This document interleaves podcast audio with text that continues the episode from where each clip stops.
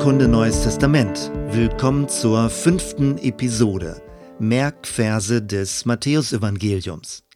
Am besten ist es, wenn du parallel zu diesem Podcast die neutestamentlichen Bücher fortlaufend liest. Mit einem Kapitel pro Tag braucht man für das Matthäus-Evangelium insgesamt einen Monat. Neben den Buchbibeln gibt es auch kostenlos Bibeltexte online. Eine gute Internetseite, die ich fast jeden Tag verwende, ist www.bibelserver.de. Dort findest du verschiedene Ausgaben. Auch eine Hörbibel ist dabei. Wer lieber die Bibel als App auf seinem Smartphone verwenden möchte, dem empfehle ich die Anwendung von youversion.com. Also ich buchstabiere nochmal www, dann y-o-u und dann version.com. Dort findest du auch einen Online-Bibelleseplan für das Neue Testament.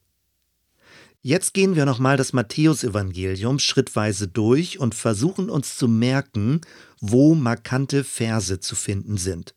Natürlich ist das meine Auswahl. Wenn du selbst die Kapitel liest, magst du andere Verse als wichtig anstreichen. Für unseren Durchgang verwende ich die Luther-2017-Übersetzung. Ich benenne jeweils Kapitel und Vers und zitiere dann den Wortlaut. Meine Empfehlung an dieser Stelle ist, steig nicht aus, weil das Ganze als zu langweilig erscheint. Ziel ist es, einzelne Ankerpunkte im Matthäusevangelium in Erinnerung zu behalten. Wir beginnen bei der Taufe von Jesus. Jesus stieg zu Johannes dem Täufer in das Wasser und dann geschah Folgendes. 3,17 Und siehe, eine Stimme aus dem Himmel sprach, dies ist mein lieber Sohn, an dem ich wohlgefallen habe. Dann die Versuchung von Jesus in der Wüste.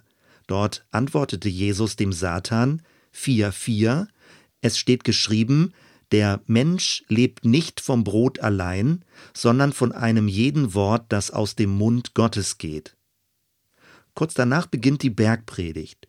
Sie ist insgesamt wichtig und steht in Kapitel 5-7. Ganz zu Anfang finden wir die Seligpreisung. 5,3 Selig sind, die da geistlich arm sind, denn ihrer ist das Himmelreich. 5,13 Ihr seid das Salz der Erde. 5,14 Ihr seid das Licht der Welt. Es kann die Stadt, die auf einem Berge liegt, nicht verborgen sein. 3 Verse später finden wir eine wichtige Aussage in Bezug auf das Verhältnis von Altem und Neuem Testament. Jesus sagt dort, 5,17, Ihr sollt nicht meinen, dass ich gekommen bin, das Gesetz und die Propheten aufzulösen. Ich bin nicht gekommen, aufzulösen, sondern zu erfüllen. Noch in Kapitel 5 dann die Aussagen zur Feindesliebe. 5,39 Wenn dich jemand auf die rechte Wange schlägt, dem biete die andere auch dar. 5,44 und 45 Liebt eure Feinde und bittet für die, die euch verfolgen, auf dass ihr Kinder seid eures Vaters im Himmel. Denn er lässt seine Sonne aufgehen über Böse und Gute und lässt regnen über Gerechte und Ungerechte. An dieser Stelle möchte ich auf ein neu ins Deutsche übersetzte Buch von Walter Wink hinweisen. Es ist 2018 erschienen und heißt Verwandlung der Mächte. Darin nimmt Wink speziell auf diese Bibelverse Bezug und entwickelt eine Theologie der Gewaltfreiheit. In Kapitel 6 finden wir das Vaterunser-Gebet. Es beginnt in Vers 9. Unser Vater im Himmel, dein Name werde geheiligt. Dann die Aussagen über die Vergötzung von Geld. 6,24 Niemand kann 2 Herren dienen. Entweder er wird den einen hassen und den anderen lieben, oder er wird an dem einen hängen und den anderen verachten. Ihr könnt nicht Gott dienen und dem Mammon. Kurz darauf die wohl zentrale Aussage des Matthäus-Evangeliums. 6,33 Trachtet zuerst nach dem Reich, der Himmel, und nach seiner Gerechtigkeit, so wird euch das alles zufallen. Auch im letzten Kapitel der Bergpredigt gibt es wichtige Aussagen. 7,1 Richtet nicht, damit ihr nicht gerichtet werdet. 7,7 Bittet, so wird euch gegeben. Suchet, so werdet ihr finden. Klopfet an, so wird euch aufgetan.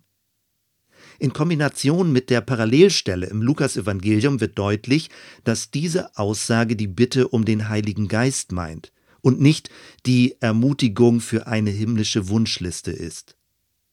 Kurz darauf finden wir die berühmte goldene Regel. In Abwandlung gibt es sie auch in anderen Religionen. Die christliche Version steht in 7,12: Alles nun, was ihr wollt, dass euch die Leute tun sollen, das tut ihr ihnen auch. Das ist das Gesetz und die Propheten. Man beachte, dass wir es im biblischen Wortlaut mit einem positiven, aktiven Handeln zu tun haben. Die übliche volkstümliche Variante dagegen ist negativ. Es geht um eine Vermeidung, nämlich, was du nicht willst, dass man dir tu, das füg auch keinem anderen zu. 3 Kapitel später eine Aussage, die Martin Luther King Jr. zu einem intelligent geführten, gewaltfreien Widerstand angespornt hat. 10,16: Darum seid klug wie die Schlangen und ohne Falsch wie die Tauben. Dann die Herausforderung von Jesus zu einer konsequenten Nachfolge. 10,39: Wer sein Leben findet, der wird's verlieren. Und wer sein Leben verliert um meinetwillen, der wird's finden. 11,28-30: Kommt her zu mir, alle, die ihr mühselig und beladen seid, ich will euch erquicken. Nehmt auf euch mein Joch und lernt von mir, denn ich bin sanftmütig und von Herzen demütig. So werdet ihr Ruhe finden für eure Seelen. Denn mein Joch ist sanft und meine Last ist leicht. Diese ermutigenden Verse können leicht missverstanden werden. Dann bekommt man den Eindruck, Jesus führe in eine neue Unterjochung. Deswegen muss man das Wort Joch kurz erklären. Vermutlich ist hier ein Lernjoch gemeint. Es ist asymmetrisch geformt und für ein starkes Rind und ein junges Kalb gedacht. Die ganze Last liegt dabei auf dem starken Tier, in diesem Fall Jesus. Das junge Tier muss keine Last tragen, sondern nur lernen, an der Seite von Jesus mitzugehen. So wird unsere Seele Ruhe finden. Spätestens in Kapitel 12 beginnt die Konfrontation mit den Pharisäern.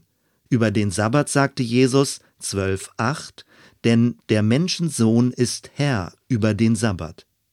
Interessant ist dabei, dass im Neuen Testament also nur 9 von den 10 Geboten bestätigt werden. Das Sonntagsgebot ist nur eine indirekte Ableitung vom Sabbat. Paulus sprach aber davon, dass alle Tage geheiligt und zu einem Gottesdienst werden sollen. Kurz danach sprach Jesus über seine wahren Verwandten und relativierte in gewisser Weise damit die biologischen Familiensysteme. 12,50: Denn wer den Willen tut meines Vaters im Himmel, der ist mir Bruder und Schwester und Mutter.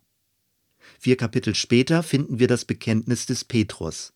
16,16: Du bist der Christus, des lebendigen Gottes Sohn.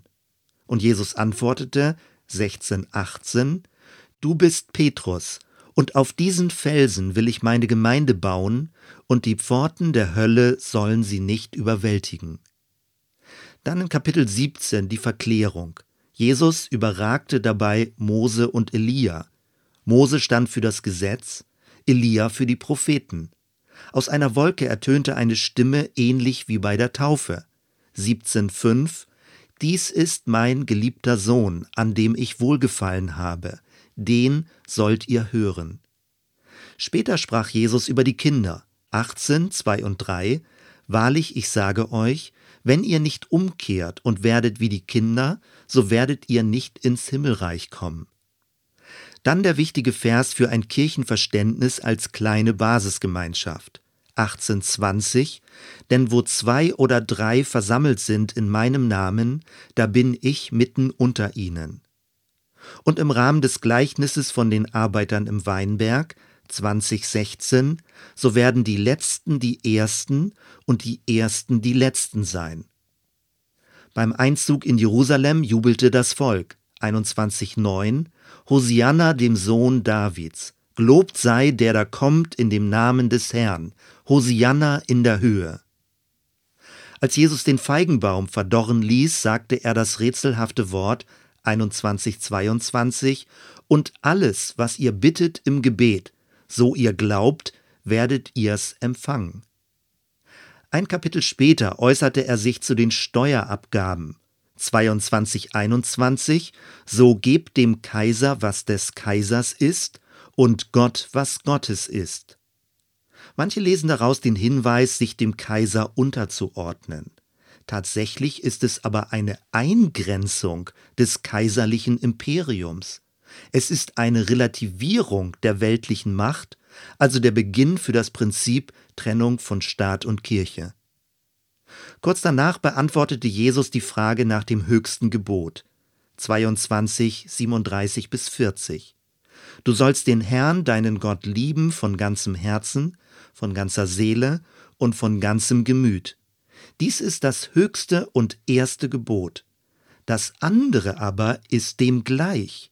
Du sollst deinen Nächsten lieben wie dich selbst. In diesen beiden Geboten hängt das ganze Gesetz und die Propheten. Wichtig ist hier zu verstehen, dass Jesus aus dem Alten Testament zitiert und an sich nichts Neues sagt. Das Neue ist die kompakte, gleichwertige Zusammenstellung beider Aussagen. Im Streitgespräch mit den Schriftgelehrten sagte Jesus 23,12: Wer sich selbst erhöht, der wird erniedrigt werden. Und wer sich selbst erniedrigt, der wird erhöht werden. In Bezug auf die kommende Endzeit mahnte Jesus zur Wachsamkeit und verwies darauf, 24,35: Himmel und Erde werden vergehen, aber meine Worte werden nicht vergehen. In dem Gleichnis über das Endgericht beschrieb Jesus den Dienst an den Ärmsten und sprach dann seinen Zuhörern zu, 25,40: Was ihr getan habt, einem von diesen meinen geringsten Brüdern, das habt ihr mir getan. Kurz vor dem Verrat des Judas beim Gebet in Gethsemane sagte Jesus zu seinen Jüngern, 26,41: Wachet und betet, dass ihr nicht in Anfechtung fallt. Der Geist ist willig, aber das Fleisch ist schwach. Der römische Hauptmann, der Jesus am Kreuz bewachte, wird zitiert mit den Worten 27,54: Wahrlich, dieser ist Gottes Sohn gewesen. Und ganz am Ende des Matthäus-Evangeliums finden wir den berühmten Missionsbefehl. Dort sagte Jesus zu seinen Jüngern 28,18-20: Mir ist gegeben alle Gewalt im Himmel und auf Erden. Darum gehet hin und lehret alle Völker, taufet sie auf den Namen des Vaters und des Sohnes und des Heiligen Geistes und lehret sie halten alles, was ich euch befohlen habe. Und siehe, ich bin bei euch alle Tage bis an der Weltende. Es ist gut, diese Bibelverse zu kennen und grob zu wissen, wo sie stehen. Soweit erstmal. Wir hören uns bei der nächsten Episode. Bis dann.